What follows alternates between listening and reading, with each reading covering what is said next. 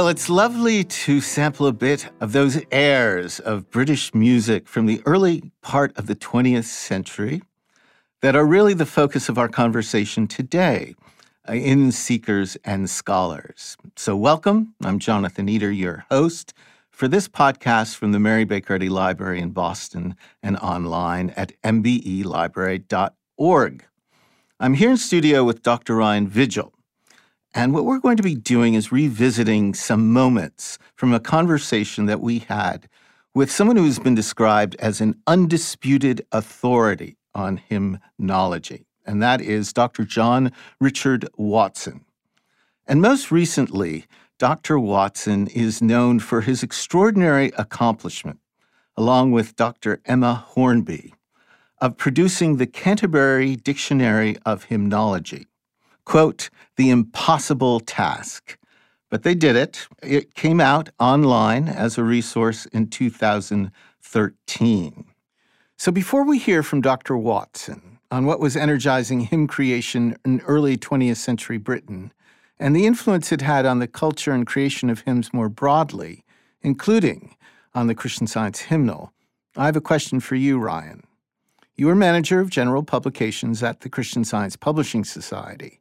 But you are a composer in your own right, with a deep knowledge about hymns, informed by your work in helping to produce the 2017 Christian Science hymnal, Hymns 430 to 603. So, Ryan, tell us about the significance of the Canterbury Dictionary of Hymnology. I guess the best way to describe the significance of this accomplishment is simply that upon completion, and in fact, as it was nearing completion. This dictionary of hymnology immediately became the go to reference resource for any English language scholar of hymns. Mm-hmm.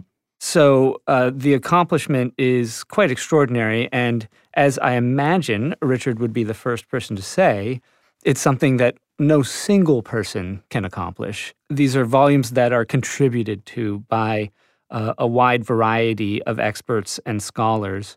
But someone has to collect and edit their work, and right. that's an extraordinary thing to consider. Yeah. Um, this dictionary of hymnology covers so many bases. Um, a primary focus on hymnals, on the writers of hymn texts and the composers of hymn tunes, but also touching on a variety of ancillary topics dealing with regions, performance traditions, etc. Well, let's hear a little bit from the man himself and about the man himself. This is Dr. Watson, Richard Watson, answering my question about how he got involved in the field of hymnology. My father was very fond of hymns. I was brought up in a Methodist home, and Methodists are famous in this country for hymn singing, mm-hmm. I think I've always been fascinated, rather, rather as opera lovers are, I suppose, by this combination of words and music and how music can bring out the finest words of the hymn. Where I think I, I disagreed with Carl Daw on one of your uh, earlier podcasts when he said the tune always wins. Mm. And I'm not quite sure that I agree with that. Mm-hmm. I think that the tune wins when it's allied to the right words. Mm. And of course, literature and religion go closely together, so that when I became a student of literature, I became a lover of hymns as literature. And then in 1997, I wrote a book which was trying to say that far too much had been written by professional clergymen and professional musicians about hymns, but no one had tried to say whether the hymns were good from the point of view of a literary critic. Mm. And that was what I was trying to do. When that book was reviewed in the London Review of Books, the reviewer said something like, um, This is a, a, book of great uh, skill and charm. And I wrote to him, said, Thank you so much for that kind review. And he said, what I actually put in was this book is a, one of, of, charm and skill and love, mm. a labor of love. He said, The London Review of Books didn't like the word love much. well, we are, Ryan. It was wonderful to be in conversation with somebody who um, is an advocate of love as as part of uh, what's essential yes, in in life and in um, and in one's work. What was interesting for us in this conversation was that uh, Richard Watson is really noted for his scholarship as an expert on literature. But in our conversation, what we discovered was that the British influence on the 1932 Christian Science hymnal, and is it fair to refer to that as really the, the core hymnal of the Christian Science Church still today? Yeah, to this day, the majority of hymns that are sung in Christian Science uh, services would, would be coming out of that that hymnal. So um, it's the musical contribution from Britain that is so alive in in that hymnal.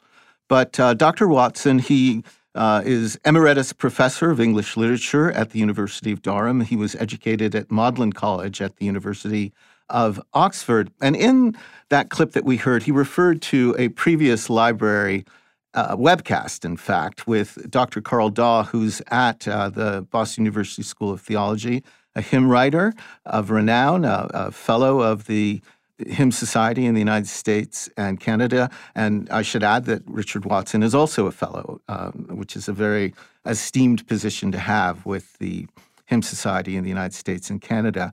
So it's interesting to feel that tug around what's most significant in a hymn, the music or the words. What, what do you think, Ryan? well, you know, it's. Um it's an interesting question, and uh, I think the only thing you can really do is dodge it.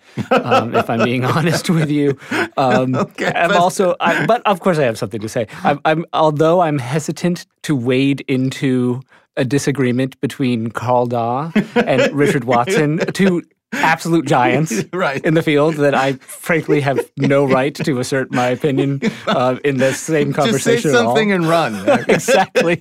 Um, I, in a way, I wonder if I could sort of meet both of them halfway in a sense. And I okay. will admit that when Carl Daw shared that that perspective that the music always wins, that the tune always wins. Um, that makes a certain basic amount of sense to me, and I think it has something to do with the nature of the musical experience music kind of surrounds us. Um, mm-hmm. It's very enveloping and it's very powerful, but at the same time, would hate to imply, and I imagine that this isn't what Carl Daw was attempting to do, that the words are not important. No. So I think, in a sense, my attempt to square the circle would be to say, to some extent, in terms of the experience of the hymn, maybe the music does win, and I hope I have some authority to say this as a composer myself, as a musician myself. Nevertheless, my perspective is that it's the words that are more important. They marry together yes. um, to create something bigger, I would say, than the sum of its uh, of its parts. They do, and that I think has has relevance to the nature of this conversation that we had with Dr. Watson, where here he is a literary scholar with a deep founding in hymns generally, but hymn texts specifically. And yet, interesting to see that the primary British influence on the 1932 Christian Science hymnal was more musical rather than literary in nature. And yet, can you really untangle the 2 mm-hmm. To some extent, whatever was happening in that British music within the world of early 20th century British hymn writing was impacted by what was happening in, in British hymn texts as mm-hmm. well. Well, let's hear a little bit from Richard Watson about what was going on in British hymn writing, in British music, in those first 30 years of the 20th century. In the first 30 years of the 20th century, Britain was in the process of reacting against all things Victorian. Mm. Queen Victoria had reigned from 1837 until her death in 1901. And there comes after that 1901 death a feeling that the Victorian age had not been as wonderful as it should have been. Mm-hmm. The predominant hymn book of the Victorian period was hymns ancient and modern, which was first published in 1860 and 1861 when it had uh, music as well as words. And then this became extraordinarily successful. It has been said that they had sold 35 million copies by 1900. And the reaction against things Victorian turned into a reaction against hymns ancient and modern. Mm-hmm. Now, the music of this period was dominated by the figure of Ralph Vaughan Williams, mm-hmm. who was appointed the editor of the English Hymnal, which is the book that came out in 1906 and transformed English hymnody. Vaughan Williams was invited to do it by the secretary of the committee, who was called Percy Dearmer, mm-hmm. who had a tremendous amount of uh, influence on the content, both music and words, of the English hymnal. And he encouraged Vaughan Williams to take on the job by telling him that it would take him two months to do. Vaughan Williams later ruefully said, It took me two hard years mm-hmm. rather than two months. But what Vaughan Williams did was to reject many of the older Victorian tunes by composers like John Bacchus Dykes and Joseph Barnby and others. And he tried to do away with almost all of them.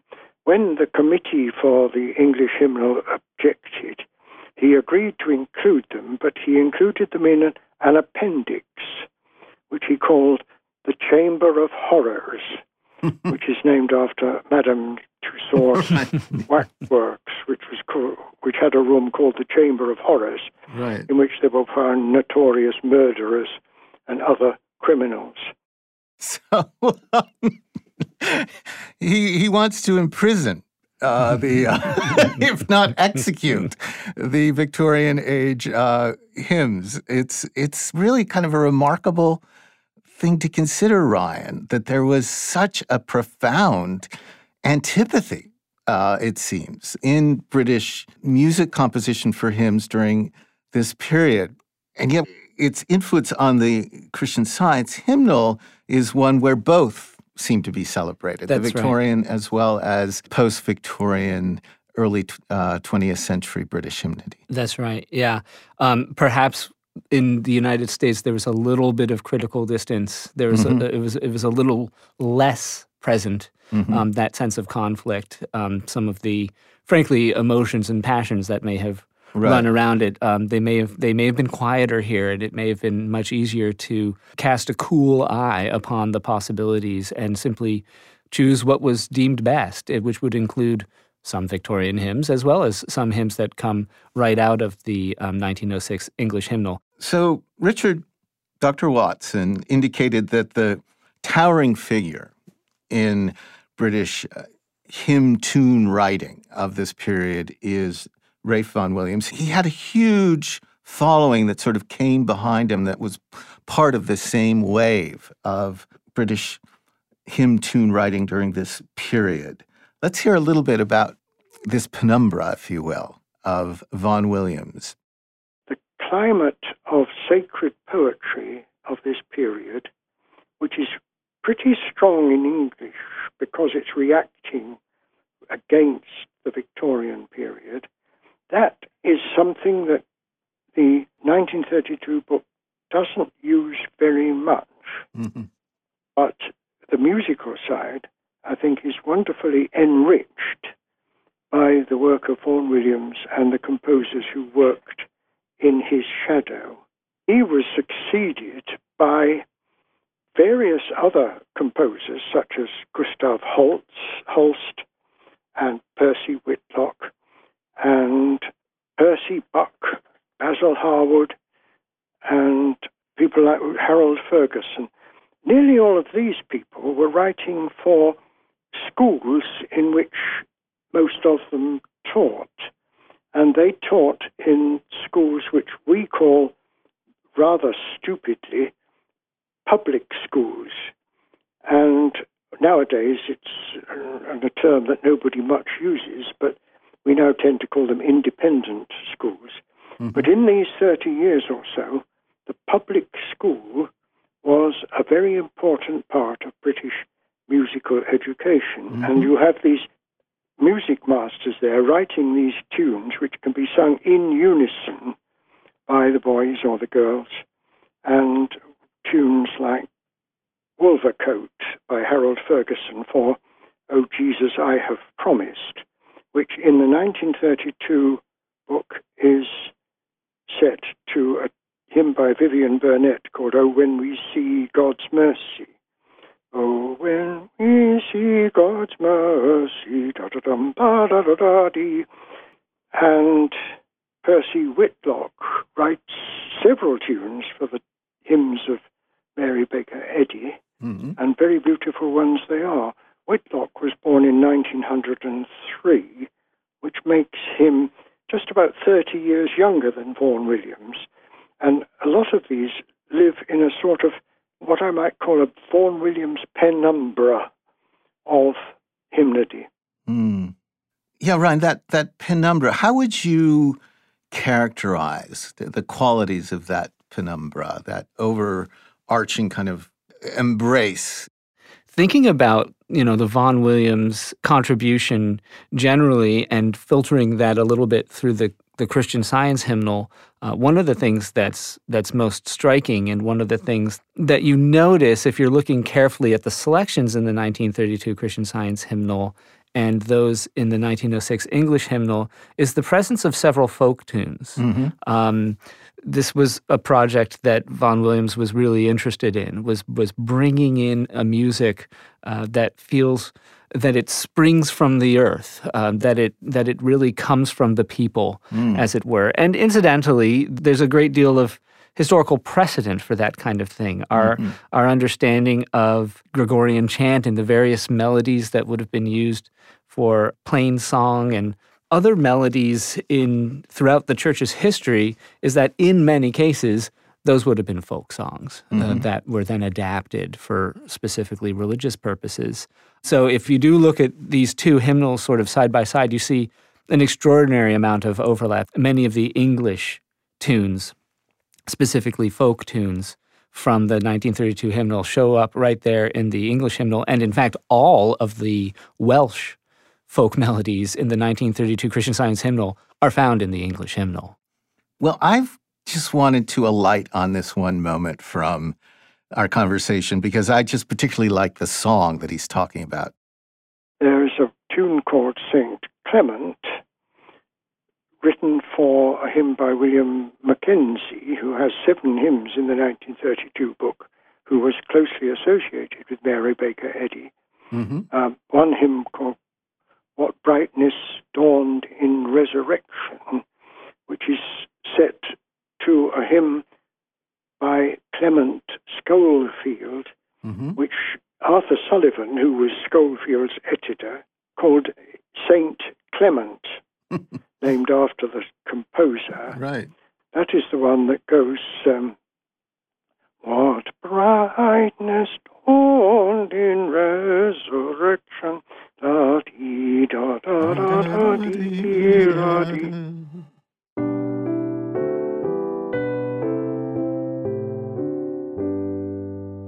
I love that hymn. I do. Um, you know, in terms of the marriage of music and words, I find this so interesting because Mackenzie is somebody who is very much a leading figure in the early history of Christian science, worked closely with Mary Baker Eddy. And I think what we see time and time again is a British American marriage in these hymns of American words and British music. Yeah, yeah. It in a, in a way it's uh, it's just a, a, little case study in in what hymns are and how they function. There are times when there's a very very close relationship between the words and the music, and they and they develop together and they spring together and they and they stick together. But in fact, hymns are famous for their flexibility, mm-hmm. that the, the words and the music can and often do travel independently. And, and what it provides for is the possibility of sort of minor revelations when a wonderful text and a wonderful tune find their way together to create a truly successful hymn. Mm-hmm. One figure that he particularly makes note of as an American verse writer of significance is John Greenleaf Whittier. And that is fascinating that that stood out, I, I think, to Dr. Watson, because Whittier is so much a part of New England. He's so much part of the same kind of cultural context and heritage that uh, Mary Baker Eddy was a part of, but they actually had met on several occasions. In fact, Mary Baker Eddy talks about how she visited him at his home in Amesbury. He was in a very decrepit condition at the time. Mary Baker Eddy spoke with him, spoke to him about her understanding of the healing message of Scripture as she understood it in Christian science. I'm just going to quote from an account of this that she dictated to uh, her secretary, Calvin Fry. Quote, By and by, his, meaning Whittier's, countenance changed, and the sunshine of his former character beamed through the cloud, and his friends sat rapt in interest in the truth that I presented. When I rose to go, he came to me with both hands extended and said, I thank you, Mary, for your call. It has done me much good. Come again. The next day, he walked down to the village and was well. Never, to my knowledge, has he had a return of those symptoms. End of quote. Let's hear from Dr. Watson about Whittier and the Christian Science hymnal. My own feeling about the 1932 book is that it's a very, very fine book.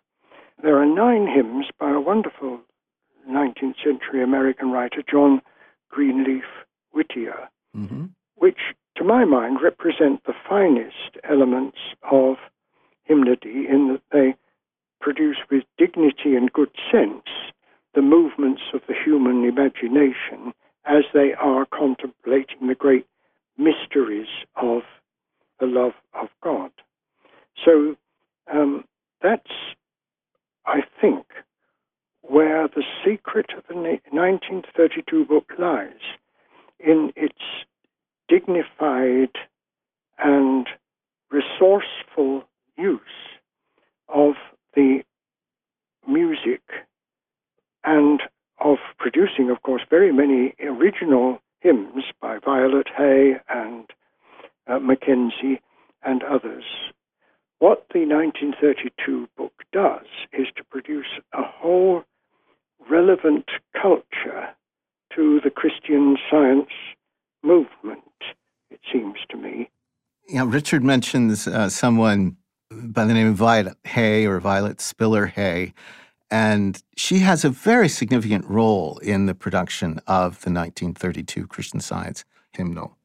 It was a hymnal that came about through the work of two hymnal committees, one based in London, England, one uh, based here in, in Boston. And she very much, I think, led the, the London Committee in, in many ways, but it allowed her to get to know a lot of these British hymn composers that we've already talked about in this episode, including Ralph Vaughan Williams. An example of that is um, a hymn with the title of Sine Nomine that uh, is typically sung with very different words, but in the Christian Science hymnal, it has the words of Violet Hay it is interesting to consider certain tunes mm-hmm. that frankly in contrast to something i said earlier that really are quite closely associated with maybe one particular text above above others mm-hmm.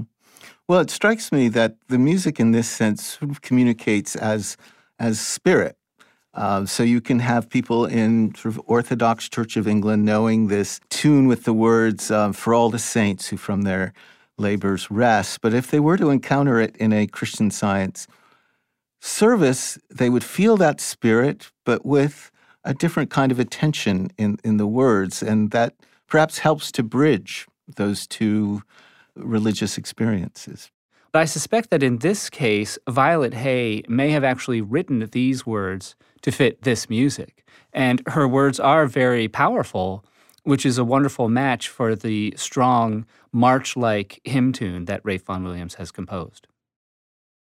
From these thy children gathered in thy name from hearts made from lips redeemed from woe. Thy praise, O Father, shall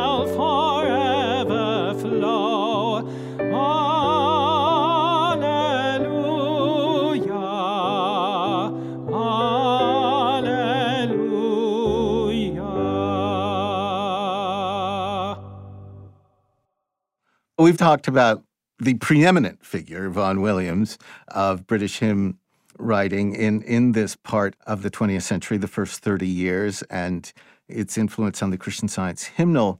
But during our conversation with Dr. Watson, we spoke for a while about somebody very important to the Christian Science hymnal, but who is from England, sort of a part uh, of this penumbra, but sort of a little bit further on in time, a little bit more distant in time from Ray Williams, at least when he was starting his work on the 1906 hymnal. And that is of a figure, Norman Greenwood, who's very much involved in that London committee producing the uh, 1932 hymnal. And it was fascinating to hear Dr. Watson speak about this individual. Richard, what, what is the role of somebody like Norman Greenwood? Um, are you familiar with him and, and the role he may have played in wedding British composition composers with Mary Baker Eddy and, and other verse writers who are in the, the hymnal? He's not well known in Britain, I have to say. He Mhm. obviously had a very, very considerable influence on the 1932 hymnal. And I think for the better. I think he's a very fine arranger and, and composer as well. So I, I think the Christian Science denomination owes a great debt to Norman Greenwood. Mm-hmm. He became, at one point, the organist of the Temple Church in London, I seem to remember Yes. but he's not uh, well known in, in this country, as far as I know. Mm. He, his name leapt out of the pages at me again and again, and I thought, um, that's extraordinary. Yeah, why don't you write him up for my dictionary of hymnology? that would be great. That, that, that's a great idea. It's lovely that he's made that invitation, and um, it's, it's something that I hope that uh, we, we can contribute. And, and it is a living volume, the, dic- the Canterbury Dictionary of Hymnology. And there are some very fine entries already in it about Christian Science hymnody. It's been great to be with you, Ryan, to just reminisce about this time with, with Dr. Watson. We were only able to sort of alight on, on some of the conversation, but I hope it gave you, as it has given me, uh, just a richer sense of the vitality of British hymnody during this period and why it was so appropriate to be included in the Christian Science hymnal, that that worked so well with the message of, of these words that are in Absolutely. the hymnal. Yeah, absolutely. A fascinating conversation and a, and a really interesting invitation to consider the breadth of the 1932 Christian Science hymnal.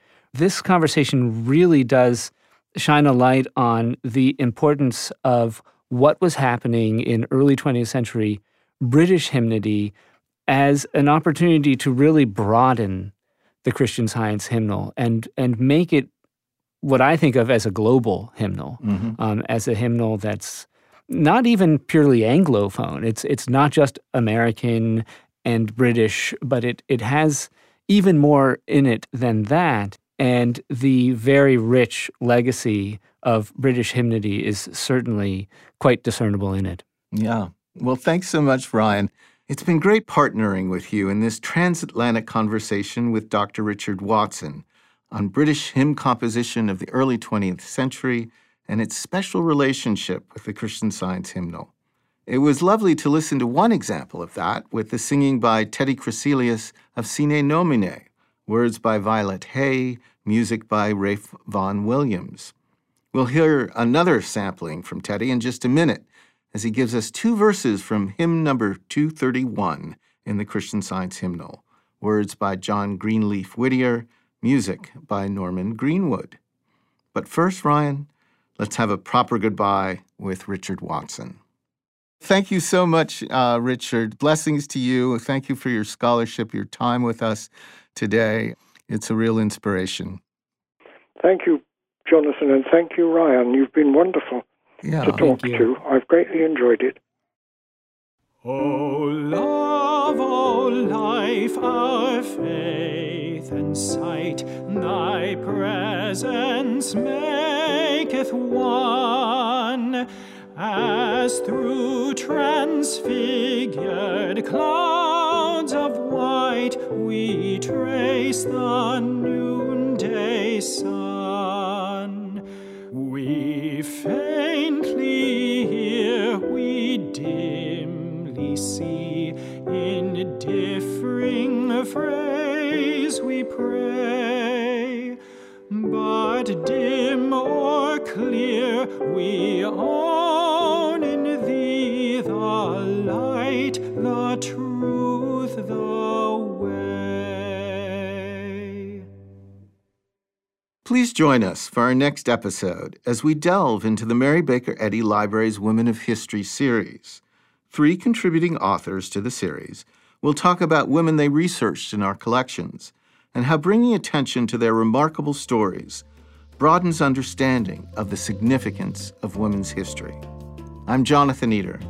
Thank you for listening to Seekers and Scholars.